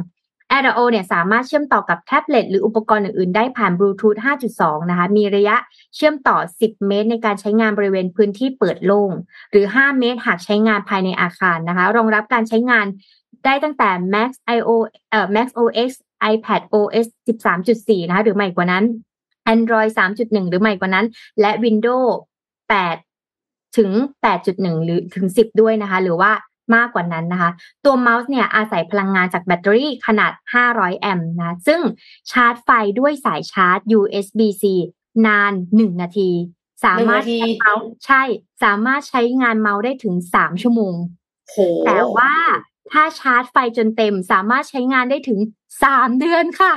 สามเดือนเลยเหรอคะใช่ โดย โดยง่ายมากนะคะ แล้วก็อย่างที่บอกคือโครงการ Air.o เนี่ยบน Kickstarter เนี่ยได้รับเงินสนับสนุนถึงเป้าเร็วมากนะคะ ซึ่งเป้าระดมทุนที่เขาตั้งไว้นะ คือ 78,000 ดอลลาร์ฮ่องกง เทียบเท่าก็ประมาณ 9,937 ดอลลาร์สหรัฐนะคะตอนนี้ผ่านมา 1 สัปดาห์ ก็มียอดเงินสนับสนุนโครงการไปแล้ว 68,000ดอลลาร์สหรัฐนะคะ หรือเกือบ 700%ของเป้าที่ตั้งเอาไว้สำหรับตอนนี้นะคะ ถ้าสนใจให้ทายว่าราคาเท่าไหร่แป๊บนึงแป๊บนึงแป๊บนึงมันต้องมันต้องแบบว่าแพงมากไม่ได้ เพราะว่าถ้าแพงมากเนี่ย คนก็จะไม่ซื้อเยอะ แต่ในขณะเดียวกันมันก็จะไม่ได้ถูกมากเพราะว่ามันนวัตกรรมล้ำล้ำมากขนาดนี้สองพันห้าครับสองอ่าพี่เอ็มเท่าไหร่พันห้าค่ะ มันต้องไม่แพงมากพันแปดร้อยบาทค่ะพันแปดเกือบแปดและให้เลือกสิบสองสีโอ้โห แล้วแต่ละสีราคาเท่ากันน่าจะราคาเท่ากัน แล้วถ้าเกิดตอนตอนเนี้ย ของเนี่ยจะเริ่มส่งของจะได้มกราแต่ว่าจะเริ่มส่งคือมีนาปีหน้าค่ะ กดเลยค่ะ F เลยไหมคะใน Kickstarterน่าสนใจมากเลยอะ เอาจริงนะ และและและที่สำคัญนะ คือ port ชาร์จเป็น USB-C ใช่ไหมแล้วแล้วดูแล้วอะตอนที่ชาร์จอะน่าจะน่าจะใช้ได้ด้วยหมายถึงว่าน่าจะใช้ระหว่างใช้ไปด้วยและชาร์จไปด้วยน่าจะใช้ระหว่างนาทีนาทีว่ามันชาร์จไปบริษัทสุดยอดนวัตกรรมอย่าง Apple เนี่ยนะครับเขาเนี่ย เวลาใช้เนี่ยมาแล้วถ้าชาร์จแอปเปิลมาแล้ว ใช้ไม่ได้นะครับ สมมติว่าคุณมี Magic Mouse เนี่ยชาร์จเนี่ยคุณเสียบตูดอย่างนี้นะครับ แล้วคุณใช้ไม่ได้นะครับ คุณต้องปล่อยมันชาร์จไปนะครับ น้องต้องเต็มก่อนน้องถึงจะทำงานได้ดี และและที่สำคัญก็คือ สีดำเนี่ย แพงกว่าสีปกติ แบบไม่มีสาเหตุนะครับ แล้วมันหามันไม่เป็นเจนอวัตด้กวยรรมค่ะนนท์ว่าสีดำเป็นนวัตกรรมว่าเป็นนวัตกรรมครับ สีดำเป็นนวัตกรรมครับ เพราะฉะนั้นแพงต้องแพงกว่าสีอื่น แพงกว่าสีขาวปกติคลาสสิกของ Apple ห้าร้อยบาท หรือหนึ่งถึงหนึ่งพันบาทอะไรเงี้ยในในแต่ละโปรดักต์อะไรเงี้ยนะครับ ซึ่งก็ไม่เข้าใจว่าทำไมนะครับ ว่าและเขาไม่เข้าใจว่าทำไมตัวเองถึงซื้อด้วยเหมือนกันเออแล้วทำไมเราต้องมีเมาส์สีดำสุดท้ายก็ซื้อมาซื้อมาแล้วนะครับ ก็ไม่เข้าใจเหมือนกัน แต่พันแปดเป็นราคาที่น่าสนใจมากนะ แล้วก็ดีไซน์เลยพวกเนี้ยสีมีให้เลือกเยอะมากสองแล้วก็สีดูจะพกพาสะดวกอะใช่ใช่ใส่ในสูตรก็ยังได้เลยอะ ใส่ในเป๋ากระเป๋ากางเกงยังได้เลยอะวางใส่ฟึบเท่สุดยชอบดตอนที่เมาส์มันตกที่พื้นอะแล้วกระจายอะแต่อันนี้คือตกแล้วไม่เป็นไรเลยนิ่งกิ๊บอืม น่าสใครนสใจนใจไปเอฟกันได้ Kickstarter ค่ะเออเออเออเออราคาดีอะ พี่อ้อมราคาดีมากเลยอะนี่พี่จะ F แล้วพี่จะ F แล้วเนี่ยราคาดีมากราคาดีมากอะหนูพามาดูข่าวต่อไปครับ เอ่อพาไปดูที่ที่จีนนิดหนึ่งนะครับเซี่ยงไฮ้ดิสนีย์แลนด์ครับ ประกาศล็อกดาวน์ครับ เพราะว่านโยบาย Zero COVID เนี่ยนะครับ วันที่31ตุลาคมที่ผ่านมาเนี่ย ตอนช่วงใกล้ ๆ จะเที่ยงเนี่ยนะครับ อยู่ดี ทางการจีนก็สั่งปิดกระทันหันครับ แล้วก็แจ้งว่ายังไม่มีการยังยังไม่รู้ด้วยว่าจะกลับมาเปิดเมื่อไหร่นะครับ ซึ่งผลจากการคำสั่งนั้นๆเนี่ย สิ่งที่เกิดขึ้นคือ คนก็วิ่งหนีเหมือนวิ่งหนีซอมบี้อะครับ เวลาเกิดขึ้นเวลาเกิดเหตุการณ์ล็อกอย่างดาวดีน์ที่ไม่เหยียบกันค่ะใช่ที่ที่บอกว่าวิ่งหนีไม่ได้วิ่งหนีคนติดโควิดนะครับ แต่วิ่งหนีเพื่อที่จะเอาตัวเองออกจากสวนสนุก เพราะว่าไม่งั้นจะออกไม่ได้ครับอืม สุดท้ายแล้วเนี่ยก็ออกไม่ได้อยู่ดีครับ เพราะว่าประตูเนี่ยถูกล็อกทั้งหมดแล้ว เหตุการณ์เนี่ยเกิดขึ้นวันที่ 29 นะครับ แล้วก็พบว่ามีคนติดเชื้อโควิด เนี่ย10ราย ทางการจีนก็เลยล็อกดาวน์ล็อกดาวน์ตัวตัวสวนสวนสนุกตรงนั้นดิสนีย์แลนด์นะครับทำให้คนเนี่ยไม่สามารถที่จะออกมาได้ ซึ่งต้องบอกว่าก่อนหน้านี้เนี่ย ในเดือนพฤศจิกายนปีที่แล้วนะครับ 2021 เนี่ยนะครับเซี่ยงไฮ้ดิสนีย์แลนด์ก็เคยถูกสั่งปิดในลักษณะเดียวกันแบบนี้เลย และตอนนั้นมีคนอยู่ในสวนสนุกเนี่ยสามหมื่นคนนะครับ แต่ครั้งนี้เนี่ยยังไม่มีแล้วก็ถูกติดล็อกดาวน์อยู่ในนั้นเนี่ยนะครับออกไปได้เนี่ยนะครับ แล้วก็ตอนนี้ยังไม่มีการรายงานออกมาว่ารอบนี้เนี่ยของของปี 2022 เนี่ยที่เกิดขึ้นเมื่อวานนี้เนี่ยนะครับ มีคนติดอยู่ในนั้นเท่าไหร่นะครับสำหรับเหตุการณ์ที่เกิดขึ้น ซึ่งต้องบอกว่า สถานการณ์โควิดในจีนเนี่ยหลังจากที่มีการประชุมสมัชชาใหญ่มาเนี่ยก็ยังไม่มีการยกเลิกตัวนโยบาย Zero COVID นะครับเพราะฉะนั้นเนี่ยสัญญาณที่ส่งออกมาจากหัว หรือว่าประธานาธิบดีสีจิ้นผิงเนี่ยทำให้เอ่อนโยบายปลอดโควิด ก็ยังคงเข้มงวดอยู่ แน่นอนว่ามันก็จะส่งผลกระทบกับเรื่องของการเติบโตทางเศรษฐกิจไปด้วยเหมือนกันนะครับอืมจริงๆแล้วเขาเพิ่งกุ้มใจกุ้มใจเปิดแทนคนที่อยู่ข้างใน พี่เอ็มพี่ว่าเขาเพิ่งกลับมาเปิดนะไอ้สวนสนุกเนี่ยคือเขาปิดตั้งแต่วันที่ 26 ตุลาคม เพราะว่าเจอนักท่องเที่ยวติดโควิดนะครับเขาก็เลยปิดนะครับ แล้วก็กลับมาเปิดวันที่ 31 ตุลาคมโดยให้คนเนี่ยเอ่อใส่หน้ากากอะไรต่างๆนะครับแล้วสุดท้ายก็ถูกปิดอีกแล้วนะครับ ดูแล้วลำบากครับสำหรับตัวนโยบาย C Zero Covid ของที่จีนเนี่ยนะครับนนยังมีอีกเรื่องหนึ่งที่อยากจะพาไปจริงๆมีอีกสามเรื่องเลย คือ เรื่องลิขสิทธิ์ถ่ายทอดสดฟุตบอลโลกปีนี้ค่ะที่เหลือแค่สามประเทศเท่านั้นในอาเซียนที่ยังไม่ได้จัดการเรื่องลิขสิทธิ์คือไทยลาว แล้วก็เมียนมายังไม่ได้จัดการนะครับ อีกยี่สิบกว่าวันแล้วแล้วนะครับ อีกยี่สิบกว่าวันเท่านั้นจะถึงวันถ่ายทอดสดฟุตบอลโลกก็จะเข้าสู่ฟุตบอลโลกแล้วนะครับ อีกเรื่องหนึ่งคือเรื่องของเออประธานาธิบดีนะครับ คุณ ลูล่าเนี่ยนะครับที่คว้าชัยเลือกตั้งประธานาธิบดีที่บราซิลนะครับแล้วก็อีกเรื่องหนึ่งคือเรื่องของเอเปกนะครับวันนี้น้องพาไปแค่เรื่องเดียวคือเรื่องของเอเปกละกันอยากให้ทุกคนมาดูนิดหนึ่งว่าเพราะว่าช่วงนี้มันเป็นโค้งสุดท้ายแล้วนะครับสำหรับเรื่องของเอเปกตอนนี้ก็มีการเปิด list แล้วว่าใครที่จะเข้ามาร่วมงานในครั้งนี้บ้างเนี่ยนะครับ ทางด้านของประยุทธ์จันโอชานะครับนายกรัฐมนตรีแล้วก็ รัฐมนตรีกระทรวงกลาโหมนะครับ ก็เป็นประธานเมื่อวานนี้มีการประชุมเกิดขึ้นนะครับ ก็มีการทบทวนต่างๆนะครับ แล้วก็จะมีการนัดประชุมอีกครั้งหนึ่งวันที่ 14 พฤศจิกายนนะครับ ว่าอะเอาละจะต้องมีการซักซ้อมมีนู่นมีนี่อะไรบ้างนะครับ เมื่อคืนนี้รู้สึกว่าก็จะมีการซักซ้อมเหมือนกัน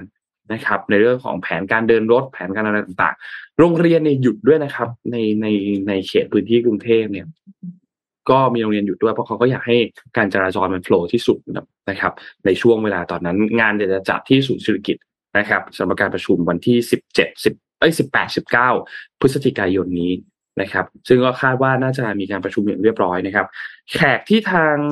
ไทยเชิญมาเนี่ยนะครับ มีกัมพูชานะครับ ในฐานะประธานอาเซียนนะครับ มีเอมมานูเอลมาครงนะครับ ประธานาธิบดีฝรั่งเศสนะครับ มีนายกรัฐมนตรีของซาอุดิอาระเบีย นะครับ ซึ่งก็ต่อเนื่องมาจากที่พลเอกประยุทธ์เนี่ยเดินทางไปเยือนซาอุดิอาระเบียในช่วงต้นปีที่ผ่านมานะครับ ส่วนประเทศที่จะเดินทางมาหารือที่ทำเนียบรัฐบาลอย่างเป็นทางการเนี่ยนะครับ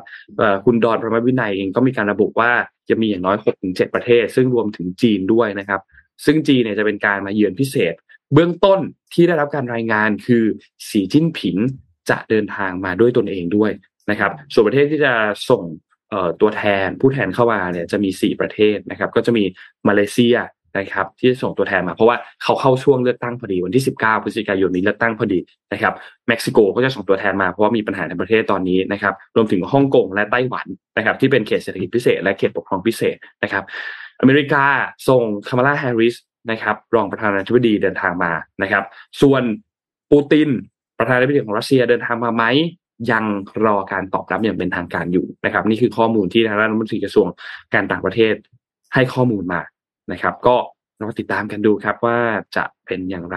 สำหรับการประชุมในครั้งนี้นะครับ ซึ่งก็แน่นอนว่าดูเหมือนว่าการเป็นเจ้าภาพของเราได้รับการสนใจจากทั้งนักลงทุนทั้งภาคเอกชนพอสมควรเหมือนกันสำหรับการเป็นเจ้าภาพการประชุมเอเปก2022 ที่จะเกิดขึ้นในวันที่ 18-19 พฤศจิกายนครับ หวังว่าจะกระตุ้นเศรษฐกิจได้บ้างนะคะ อืมและหวังว่าทุกอย่างจะเป็นไปได้ด้วยดีเรียบร้อยนะครับ แต่ว่าจริงๆแล้วอยากคุยเรื่องชวนคุยเรื่องนี้พี่วิรีบไปไหนกันต่อไหมครับอ๋อจะรู้ว่าคุยได้เนาะอยากอยากชวนคุยเรื่องเรื่องลิขสิทธิ์ถ่ายทอดสดฟุตบอลนิดนึงเรื่องสุดท้ายแล้วคือคนคอมเมนต์ว่าเลขเลขลิขสิทธิ์ยากๆนี่เลขเหล็กติ้นหรือเปล่าเหล็กติ้งอืมคือคือคือปกติแล้วเนี่ยเอ่อค่าลิขสิทธิ์เนี่ยนะครับ เมื่อวานนี้มีมีบทความอันหนึ่งที่เพจ วิเคราะห์บอลจริงจังเขียนเนี่ยแล้วก็เขียนดีมากเลยเกี่ยวกับเรื่องของลิขสิทธิ์การถ่ายทอดสดเนี่ยนะครับ คือในอาเซียนตอนเนี้ยมีแค่สามประเทศที่ยังไม่ซื้อลิขสิทธิ์สายทอดสดอย่างที่บอกก็คือมีเมียนมา มีลาว แล้วก็มีไทยนะครับ ซึ่งค่าลิขสิทธิ์เนี่ยปกติแล้วเนี่ยทางด้านของเอ่อฟีฟ่าเนี่ยนะครับเขาจะคิดราคากับประเทศนั้นๆเนี่ยค่าลิขสิทธิ์เท่าไหร่เนี่ยจะแปรผันไปหนึ่งเลยคือจำนวนประชากรในในประเทศมีเท่าไหร่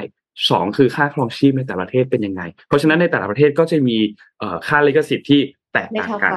ซึ่งของไทยเนี่ยดูแล้วเนี่ยนะครับค่าลิขสิทธิ์เนี่ยจะใกล้ใกล้เคียงกับเวียดนามก็คือจะอยู่ที่ประมาณ 500 ถึง 600 ล้านบาทนะครับ น่าจะอยู่ราคาอยู่ที่ประมาณตรงนี้นะครับ แต่ปัญหาคือบ้านเราเนี่ยมันมีกฎครับ มันมีกฎอันหนึ่งที่ถูกตั้งขึ้นนะครับ ชื่อของกฎมันคือกฎ must have พูดง่ายๆก็คือการที่คุณจะถ่ายทอดสดได้เนี่ย คนไทยเนี่ย ต้องได้ดูฟรีผ่านฟรีทีวีนะครับนั่นหมายความว่าสมมุติว่านนเป็นเจ้าใหญ่มากเลย การที่จะซื้อลิขสิทธิ์มาเนี่ย ไม่สามารถที่จะให้ Exclusive เข้ามาในช่องทางของนนเองได้ สมมุติว่านนทำช่องถ่ายทอดสดช่อง A B C D จะถ่ายทอดสดเฉพาะผ่านกล่อง A B C D เท่านั้นเนี่ยถ้าคุณจะดูคุณต้องดูผ่านช่องทางนี้เท่านั้นเนี่ยทำไม่ได้ต้องให้ดูทางฟรีทีวีด้วย เพราะฉะนั้นในมุมของคนที่เขาเป็นแบบจะเป็นผู้ประกอบการจะซื้อลิขสิทธิ์เข้ามาเพื่อที่จะขายเนี่ย มันก็ยากมาก เพราะว่าอ้าวเขาก็เอาในช่องทางตัวเองไม่ได้ ต้องให้ทางฟรีทีวีแล้วก็ไปหวังกับค่าโฆษณาที่เกิดขึ้นในฟรีทีวีตรงนั้นเอา ซึ่งมันจะคุ้มหรือไม่คุ้มเนี่ยมันก็ยากมากเพราะว่าบอลโลกเนี่ยมันจัดในช่วงแบบระยะประมาณเดือนหนึ่งมีหกสิบสี่แมช ในช่วงระยะเวลาประมาณเดือนหนึ่งเท่านั้นเนี่ยการที่จะไปเบสกับค่าโฆษณาตรงนั้นให้มันคุ้มเนี่ย มันก็ไม่ง่ายเหมือนกันนะครับ มันก็ยากเหมือนกัน เพราะฉะนั้นอาจจะต้องไปหวังให้มีแบบ เออเอกชนใจดี ซื้อลิขสิทธิ์มาให้ดู แบบตอนที่เราได้ดูบอลเมื่อสักปี2020 2021 ตอนนั้นเป็นเป็นบอลอันนี้ยูโรใช่ไหมครับ ที่เราให้ดูที่ที่เราได้ดูยูโรกันตอนนั้น เพราะนั้นมันก็ค่อนข้างยากมากในการที่จะแบบได้ลิขสิทธิ์มา แล้วมันจะคุ้มค่ากับคนที่ซื้อลิขสิทธิ์ด้วยฟีฟ่าพร้อมขายอยู่แล้วแหละ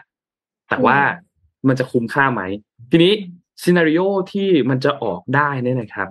ทางด้านเพจวิเคราะห์วิเคราะห์บริจาคเขาก็วิเคราะห์ไว้ว่ามันน่าจะออกได้สี่แบบนะครับหนึ่งเลยคือ สถานีโทรทัศน์รวมตัวกัน แล้วซื้อลิขสิทธิ์นะครับ และสุดท้ายเนี่ยก็ไปขายสล็อตโฆษณาต่าง ๆ แต่ว่าอย่างที่บอกครับว่ามันเดือนเดียวอะ่ะ การที่จะได้ได้สล็อตมา การที่จะแบบขายโฆษณาให้คุ้มได้ในเดือนเดียวมันก็ไม่ได้ง่ายเหมือนกันเนาะกับค่าลิขสิทธิ์ห้าร้อยถึงหกร้อยล้านบาทเนี่ยนะครับ ความเสี่ยงก็สูงเหมือนกันสองคือมีเอกชนยอมทุ่มซื้อมานะครับ แต่โลกเพิ่งพ้นโควิดมานะครับ จะใช้เงินห้าร้อยหกร้อยบาทห้าห้าร้อยห้าร้อยหกร้อยล้านล้านบาทเนี่ยในช่วงเวลาตอนนี้มันก็ยากเหมือนกันเนาะอืมเพราะฉะนั้นเก็บเงินสดไว้ก่อนดีกว่าไหมนะครับสามคือรัฐบาลก็เป็น ตัวตั้งตัวตีเลยครับ ปี 2018 ฟุตบอลโลกตอนนั้น รัฐบาลไปดีลกับองค์กรที่เป็นองค์กรเอกชนบ้างองค์กรของรัฐบ้างดีลกับ BTS ไปดีลกับไทยเบฟไปดีลกับ CP ดีลกับ Gulf ดีลกับธนาคารต่างๆเนี่ยนะครับ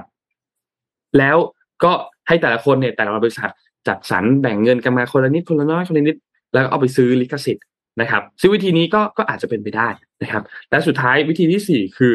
ถ้าไม่มีเอกชน เอกชนไม่เอาด้วย รัฐบาลควักเงินกองกลางจากงบประมาณของประเทศ ไปซื้อลิขสิทธิ์ให้คนไทยได้ดูกีฬา ก็อาจจะเป็นไปได้เหมือนกัน แต่ถ้าคนที่ไม่ได้ดูกีฬาเขาอาจจะมองว่าเฮ้ยทำไมเอาเงินไปใช้แบบนี้อะไม่คุ้มหรือเปล่านะครับอืมเพราะฉะนั้นมันก็มีซีนารีโอหลายอันที่มันอาจจะสามารถที่จะออกได้นะครับ ก็น่าเป็นห่วงเหมือนกัน แต่สุดท้ายแล้วคิดว่าก็คงได้ดูแหละ แต่จะเป็นในรูปแบบไหนเท่านั้นเองนะครับ และเรากำลังจะประชุมเอเปกใช่ไหมครับ ไทยเป็นเจ้าภาพ ทุกประเทศที่มา มีถ่ายทอดมีถ่ายทอดสดฟุตบอลในประเทศตัวเองหมดเลยนะถ้าเราเป็นประเทศเดียวที่ไม่มีถ่ายทอดสดฟุตบอลโลกเนี่ยมันก็อาจจะแบบนิดนึงหรือเปล่านะครับ เพราะนั้นเหลือเวลาอีกไม่กี่วันแล้ว ก็จะเริ่มต้นแล้วนะครับ ก็ต้องรอดูว่าสุดท้ายเราจะได้ดูไหม เนี่ย เห็นไหมยังมีคนจำได้เลยเลยว่าตอนนั้นเนี่ยมี Aerosoft ที่ที่มามาเป็นยูโรมามาซื้อลิขสิทธิ์ตอนบอลยูโรก็ อืม รอดูครับว่าว่าจะเป็นยังไงครับสำหรับฟุตบอลโลกแต่ได้ดูแหละโนว่าได้ดูแหละไม่น่าเป็นห่วงได้ดูอมันยู่ดูแล้วผ่านอย่างอื่นไม่ได้หรอหมายถึงว่าขอถามแบบไม่ไม่มีความรู้เลยอย่างเช่น Netflix อะไรอย่างเงี้ยเขามีไม่ได้ไหมครับพวกพวกลิขสิทธิ์ถ่ายทอดสดเนี่ย มันจะเป็นไปตามแต่ละประเทศเพ ราะฉะนั้นถ้าสมมติว่าเราจะดูถ้าสมมติไทยไม่ได้ซื้อลิขสิทธิ์มาจะดูเนี่ยวิธีเดียวก็คือดูเถื่อน VPN ไปดูในเว็บไซต์เถื่อนดูวันฟุตบอลเถื่อนในออนไลน์ หรือซึ่งนั่นก็ผิดกฎหมายนะครับอืมหรือมุด VPN ไปดูของต่างชาติอืมอืมซึ่งก็ก็ยากเหมือนกันนะครับเพราะฉะนั้นก็รอดูครับว่าสุดท้ายเนี่ยจะได้ดูไหมแต่คิดว่าคงได้ดูแหละจะ แต่ว่าจะดีลกันเสร็จตอนไหนอาจจะเสร็จแบบสองวันสุดท้ายก่อน ถ่ายทอดสดก่อนฟุตบอลโลกจะเริ่มอะไรอย่างเงี้ยอืมก็รอดู เพราะว่าค่าลิขสิทธิ์เองก็ไม่น้อยไม่น้อยค่ะห้าร้อยถึงหกร้อยล้านบาทเนี่ยไม่น้อยเลยนะครับ อืมแฟนบอลก็ต้องลุ้นกันต่อไปค่ะ ครับ ถูกต้องครับรุ้นกันต่อไปว่า จะได้ดูไหมฟุตบอลโลกปีนี้ยังไงดีนะครับ ประมาณนี้ครับ เดี๋ยวรอรออัปเดตสถานการณ์กันครับ ค่ะ ก็น่าจะครบถ้วนค่ะวันนี้ ครับ วันนี้ขอบคุณ SCB ครับ ผู้สนับสนุนแสนใจดีของเรานะครับ ขอบคุณ SCB มากๆนะครับ แล้วก็ขอบคุณดีน่าโทนิวนะครับน้ำเต้าหู้ออร์แกนิกหอมอร่อยดีกับสุขภาพให้คุณออร์แกนิกได้ทุกวันนะครับ และสุดท้ายขอบคุณท่านผู้ฟังทุกท่านครับที่ติดตาม Mission Daily Report นะครับ ก็ยังไงพรุ่งนี้วันพุธเราพบกันใหม่ในพรุ่งนี้อัปเดตข่าวเกี่ยวกับประธานาธิบดีของที่บราซิลให้ฟังกันนะครับ วันนี้เราสามคนลาไปก่อนนะครับ พร้อมกับแมวอีกหนึ่งตัวนะฮะขอลาไปก่อนนะครับ แล้วพบกันใหม่อีกครั้งหนึ่งในวันพรุ่งนี้วันพุธครับ สวัสดีครับ Mission Daily Report start your day with news you need to know